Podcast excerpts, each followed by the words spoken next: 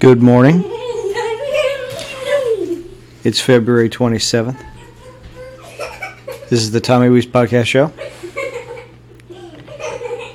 We are going to talk a little bit about the headlines today, which include the U S House of Representatives passing another one point nine trillion dollars coronavirus stimulus bill on a party line vote. Now, I don't think anybody denies that the stimulus is needed. I think it's well known now that because so many businesses have been struggling for so long, I mean, go anywhere. I was in, for a trip, I was in Atlanta on Monday, and I went I went downtown, and I went to Midtown, and, uh, you know, everything's either closed or... The things that are closed, you can't tell that they're open because, you know, they're dead. You know, you walk by areas where there are restaurants and comedy clubs. And, I, okay, it's a Monday night. I don't expect there to be too much going on. But, you know, I'm in Midtown in a major U S city, and there's nothing happening. I mean, I think Monday was Margarita Day. So I, I walked past um, I walked past a, like a, like a, you know, Mexican-style restaurant, Señor Patron. That was the only place that there was music and people. Not to say that I condone, you know, people congregating or whatever, but to to walk, you know, in Midtown uh, in the evening in a major city and to only really find one restaurant with any people in it at all, it's kind of a, a ghostly feeling. It feels like the, you know, uh, the end is nigh, right? And and, and we've been only going on like this for a year. So so these businesses have been like this for a year. How long can you really sustain that level of, of inactivity? You know, I think I think I've heard statistics where two-thirds of the U S economy, sixty-six percent roughly, is or was prior to COVID made up of small business. So now you have two-thirds of of the U S economy, which isn't reflected in the stock market for the most part because it's privately owned. Um, you know, particularly the restaurant industry, the hotel industry, which relies on, you know, business travel, the airline industry, which relies on business travel, which have been severely diminished over the last twelve months. And so the first thing that happens is businesses start to cut corners.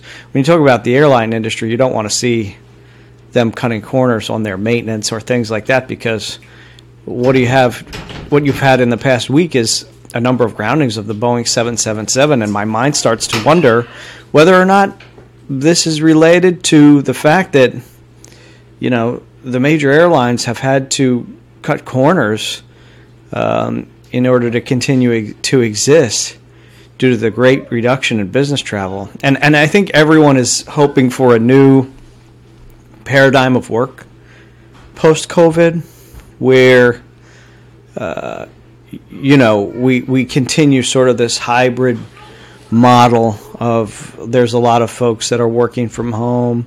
And uh, I've been working from home now for the last year as part of my day job. Uh, but, you know, people want to continue that paradigm.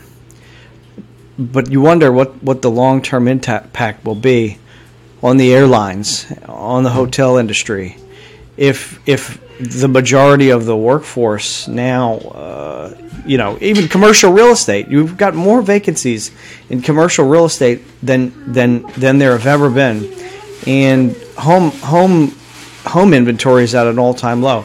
So are we going to create, you know, all these all these storefront strip malls that have existed? Are they all going to turn into ghost towns? Are the commercial real estate holdings going to going to diminish so greatly in value because people don't need nearly as much or any traditional office space anymore?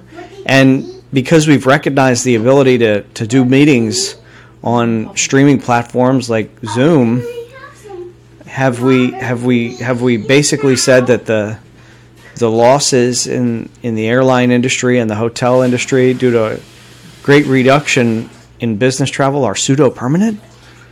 You know, if that's the case, these these are major sectors of the economy, right? And and our biggest sector of the economy, our financial services industry,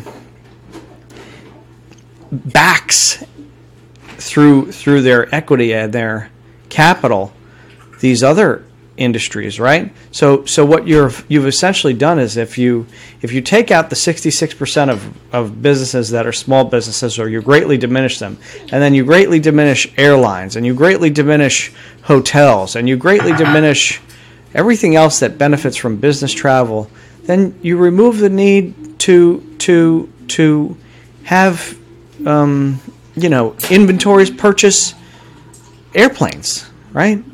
Um, they can't afford to purchase new airplanes. Well, what do you need to purchase an airplane? You need capital. You get capital from from financial institutions, and you pay back interest on that capital. So, so the net effect is really going to be a suppression of G D P growth on a, a massive scale, you know. My wife is gonna, saying she's upset that I finished the coffee creamer, and she's going to suppress my G D P growth. There's a little bit in there. See, that's plenty. That's as much as I had. What do you think? You need two? Uh... I bet money you had more. Let's compare the color. Okay. So anyway, they pass another trillion, uh, two trillion in stimulus. You know, the national debt has has gone up more in the last five years than like the prior like ten. I have no idea uh, by how much, but by a lot. This is the third stimulus bill that I've heard of with a trillion behind it. So, you know, that debt clock website that the Republicans used to all uh, love to talk about, that thing's got to be that thing's just got to be spinning like crazy right now. And, you know, you, you start to wonder about what is the, what is the, and I'm sure there are economists and, you know, folks that know better than me, what is the long-term impact? One of them, one of them is inflation. And we're starting to see murmurs in the market about concerns around inflation, right? So the, the, the devaluing of of of the currency, right?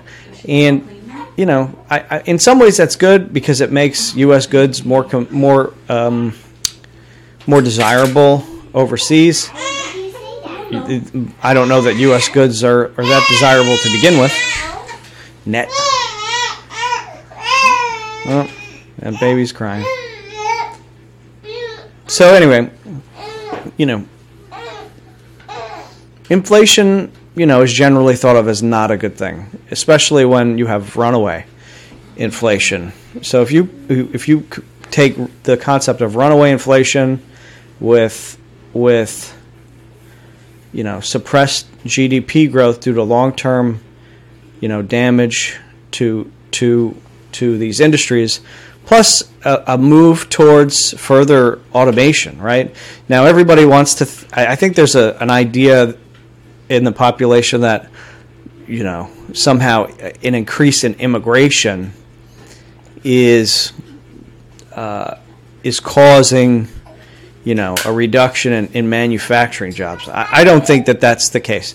I think that that's caused by a few things. One, I think we've we've value engineered the value out of our engineering. We've subscribed in numerous sectors to these lean methodologies, these cost-cutting methodologies that in the long term, you look at companies like Boeing um, who have who have outsourced the majority of their manufacturing. And so what in effect that they have done, no matter how many times you say uh, an attribute is critical to quality, they've, they've, they've outsourced the capacity to build things, right?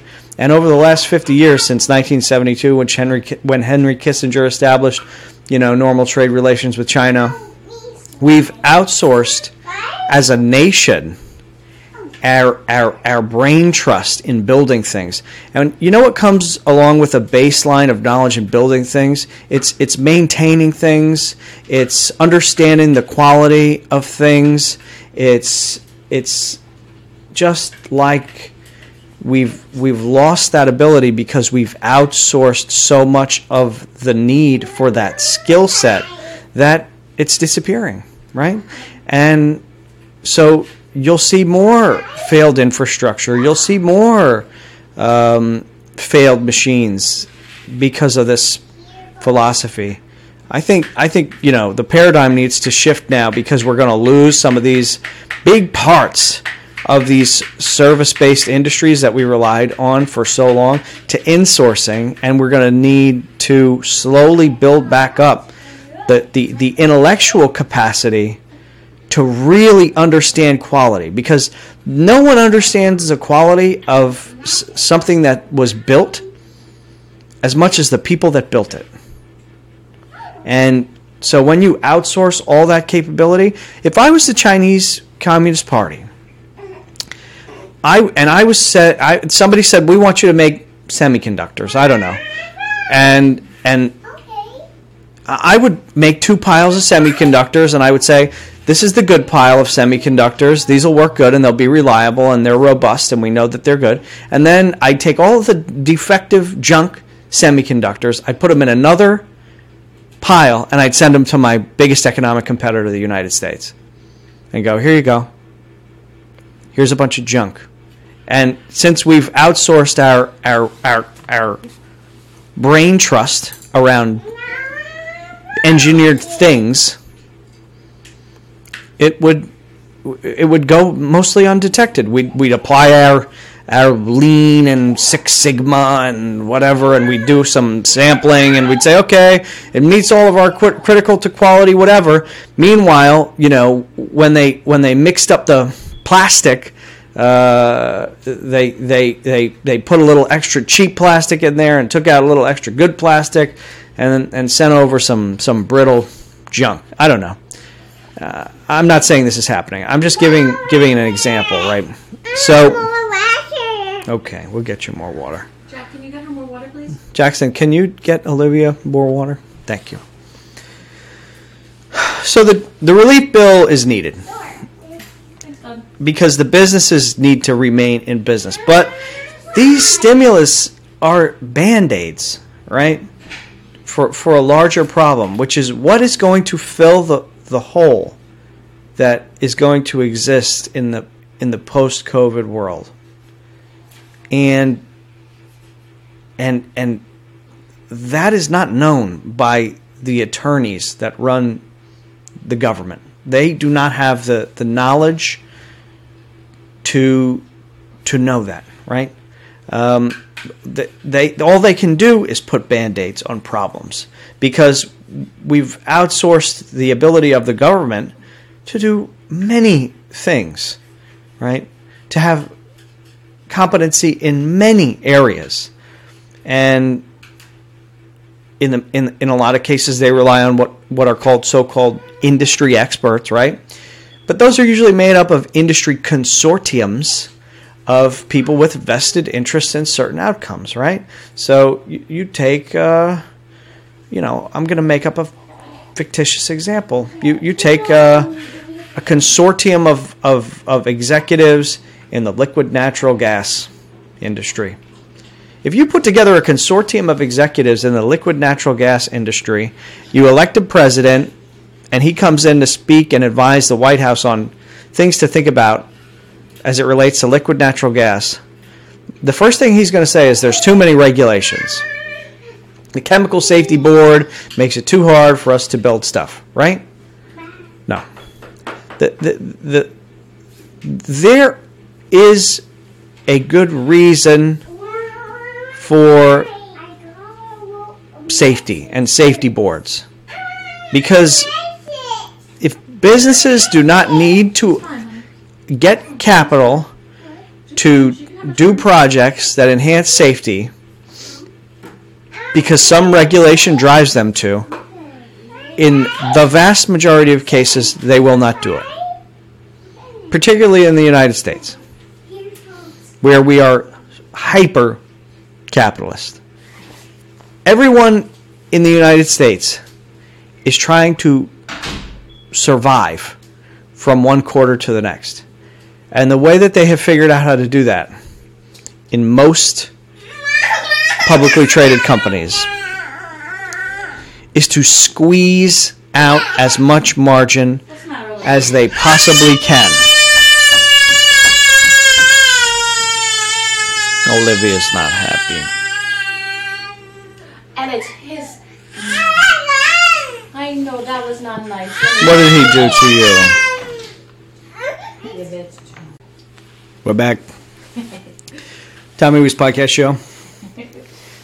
Anyway, publicly traded companies squeeze out as much margin as they can, quarter to quarter, so that they can get on their earnings calls and tell their shareholders how well they're doing. And, you know, most executives have a short tenure, three years average. So their plan is they'll report their earnings as best they can for as long as they can.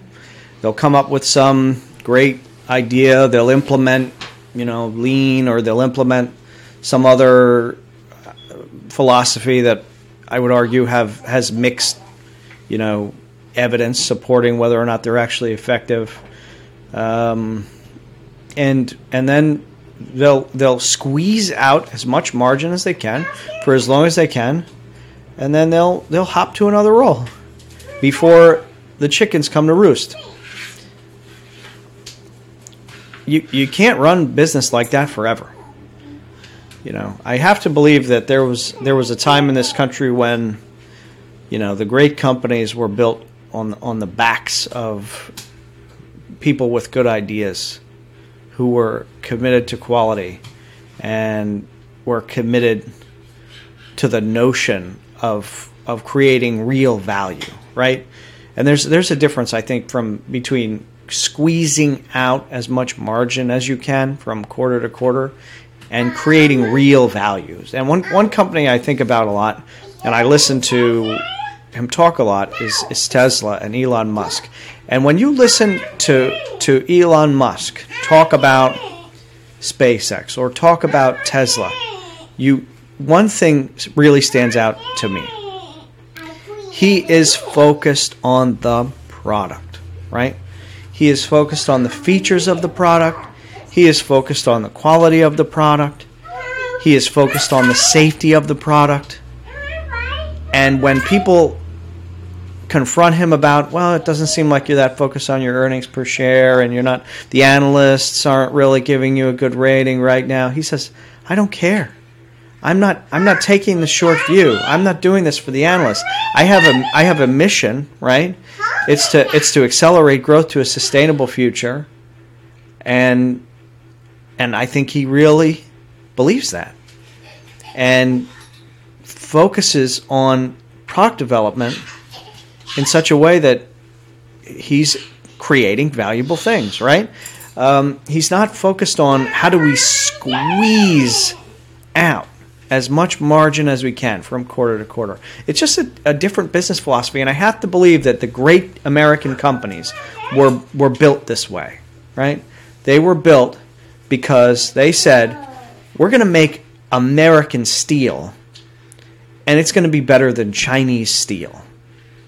We're going to make an American car, and it's going to be better than a Japanese car. That is...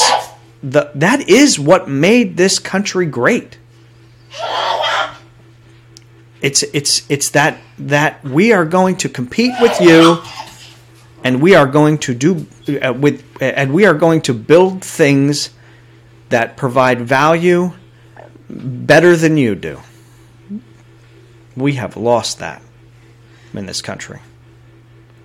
So now we put Band-Aids on things with stimulus bills. So, the, you know, I'm not saying that, that that I necessarily know the answer. All I'm saying is to keep running up the debt. What happens when you when you run up debt personally, right? One thing that happens is you have to pay interest on that debt, right? And as you acquire more debt, you acquire more interest payments. So, so you know, holding inflation constant, which I don't know if you can, because the economics of this thing are so complex. You've got to wonder at what point will will the growth of the debt outpace the growth of the G D P? At what point will uh, the the the payment of the interest on the debt, uh, you know, become greater than the principal of what it costs to make the economy run? Who holds all this debt? Is it the Chinese government? When are they going to pick up the phone and say, "Hey, we we'd like some of that debt back. we'd like we'd like you to pay the pay off the principal because we have a feeling like that's never going to happen," and and so do I. So you know, these are the things I, I wonder about when we have sweeping trillion, two trillion dollar stimulus bills. I received two stimulus checks over the last year. My wife and I were both gainfully employed, comfortable. I don't want to say what I make, but I do fine. There was no reason for me to receive any amount of stimulus money whatsoever. No reason. I didn't need it. I didn't take it and spend it on, in the, you know, uh, on on things. I put it in the stock market, which is what everyone who is in a position where they make more than they spend is going to do, unless they are, you know, uh, addicted to shopping. They're going to take it and stash it away. So, you know, what? How did that stimulate the economy? It didn't. So I just feel like there needs to be a better job done targeting who's going to get this money, right? You know, the last time they did this, they there was all these problems with, oh, well, big businesses got all the money and small businesses didn't get any of the money. That's a big problem. I don't think big businesses should get any of the money. When I hear things like big businesses pay no taxes, that's egregious to me. Um, you know, I would be okay if small businesses paid no taxes. I would be okay if a restaurant got to keep all the money that they made, or if a hair salon got to keep all the money that they made, or just to pay local taxes, right? To keep the, the roads paved and the lights on and the garbage collected um, where they do business. I don't think the federal government, you know, those folks have already paid their debt to the federal government, okay? They've paid it um, in the form of taxation from their own income. So why then do they need to pay the federal government again? They do more for society by having a, a small business and providing jobs in a community for people. Now, you look at uh, companies that make uh, digital sales and create offshore bank accounts in British Virgin Islands and Luxembourg so that they can avoid paying any form of Of, of U S tax, um, or, you know, calibrate their, their inventory levels to to reduce their taxable income to uh, you know as as as to whatever they basically to whatever they want it to be, and through a combination of these various you know types of creative accounting, effectively pay no federal tax. I mean, I don't want to say the business executives are wrong for doing it. They're they're they're being good, in a sense, good business executives, right? They're squeezing out additional margin from quarter to quarter using things that they know how to do. The problem is really the law. Why is it that these things can be done? You know, if a company, if you make a purchase, just like if you make a purchase in a state and you have to pay state income tax on that purchase, you know, if if if a company makes a percentage of their sales in a particular country, regardless of where the money goes, what whatever bank it goes to, it, it it's at the point of sale, right? They should have to pay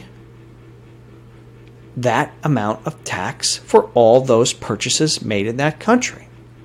there should be no company, major co- public company, listed on major stock indices that pays no federal tax. That is absurd. We found the coolest thing. Particularly when you have people who who are struggling to make ends meet, working working at, you know, why does someone who works at, at Walmart, why are we debating raising a minimum wage? When someone who works at Walmart or who works at wherever, at, at a deli, making minimum wage, is paying, you know, fifteen percent effective tax. Why are they paying that? We've acknowledged, I think, as a society that that's not enough money to live. So why is the government taking money from them and then redistributing it in the, in the form of major multi-trillion dollar stimulus bills? And here's another thing I wonder about. You know, most of what is spent in people's monthly budget, the biggest line item in most people's monthly budget, mine happens to be childcare, but most people's is their home or their rent, right? And and the reason for that is because the financial service industry holds a large amount of debt against properties that that that needs to be paid back incrementally over time with interest. And that's that holds the whole financial service industry up. If you look at the revenue cycle management, the, the revenue cycle of financial services like loans, it's tremendous. It's on the order of years, right? Um, so, you know, why wouldn't you just say, okay, for this, instead of giving a two trillion dollars stimulus, we're just going to halt payments on real estate debt for three months, four months, five months, whatever amount is needed, and tack it on to the end of the loan. The money still gets paid. You're just going to tack it on to the end. Oh, well, the financial services industry, well, you know, I just told you the, the revenue cycle in the financial service industry is on the order of years. Five months will not break the financial services industry. They're not going to get the full amount of, of interest due on a loan, they know, for a long time. So I don't think, especially for folks that, you know, are below a certain income level, uh, tacking it onto the end is a stretch. And then you wouldn't need to just write people a check. Part of that just feels like, you know, political pandering. When Trump was doing it, it he wanted to sign his name on the bottom, right? Oh, Trump wrote us a check, right? He redistributed money, one, that we had already paid in taxes, and two, that didn't exist yet. When you when you when you redistribute money that is essentially in the form of debt, you're borrowing money from future generations that in theory they will have to pay back. It's it's not a sustainable enterprise. So, you know, lawyers are never going to have a holistic view of the problems facing society. And the majority of elected officials in the United States are lawyers.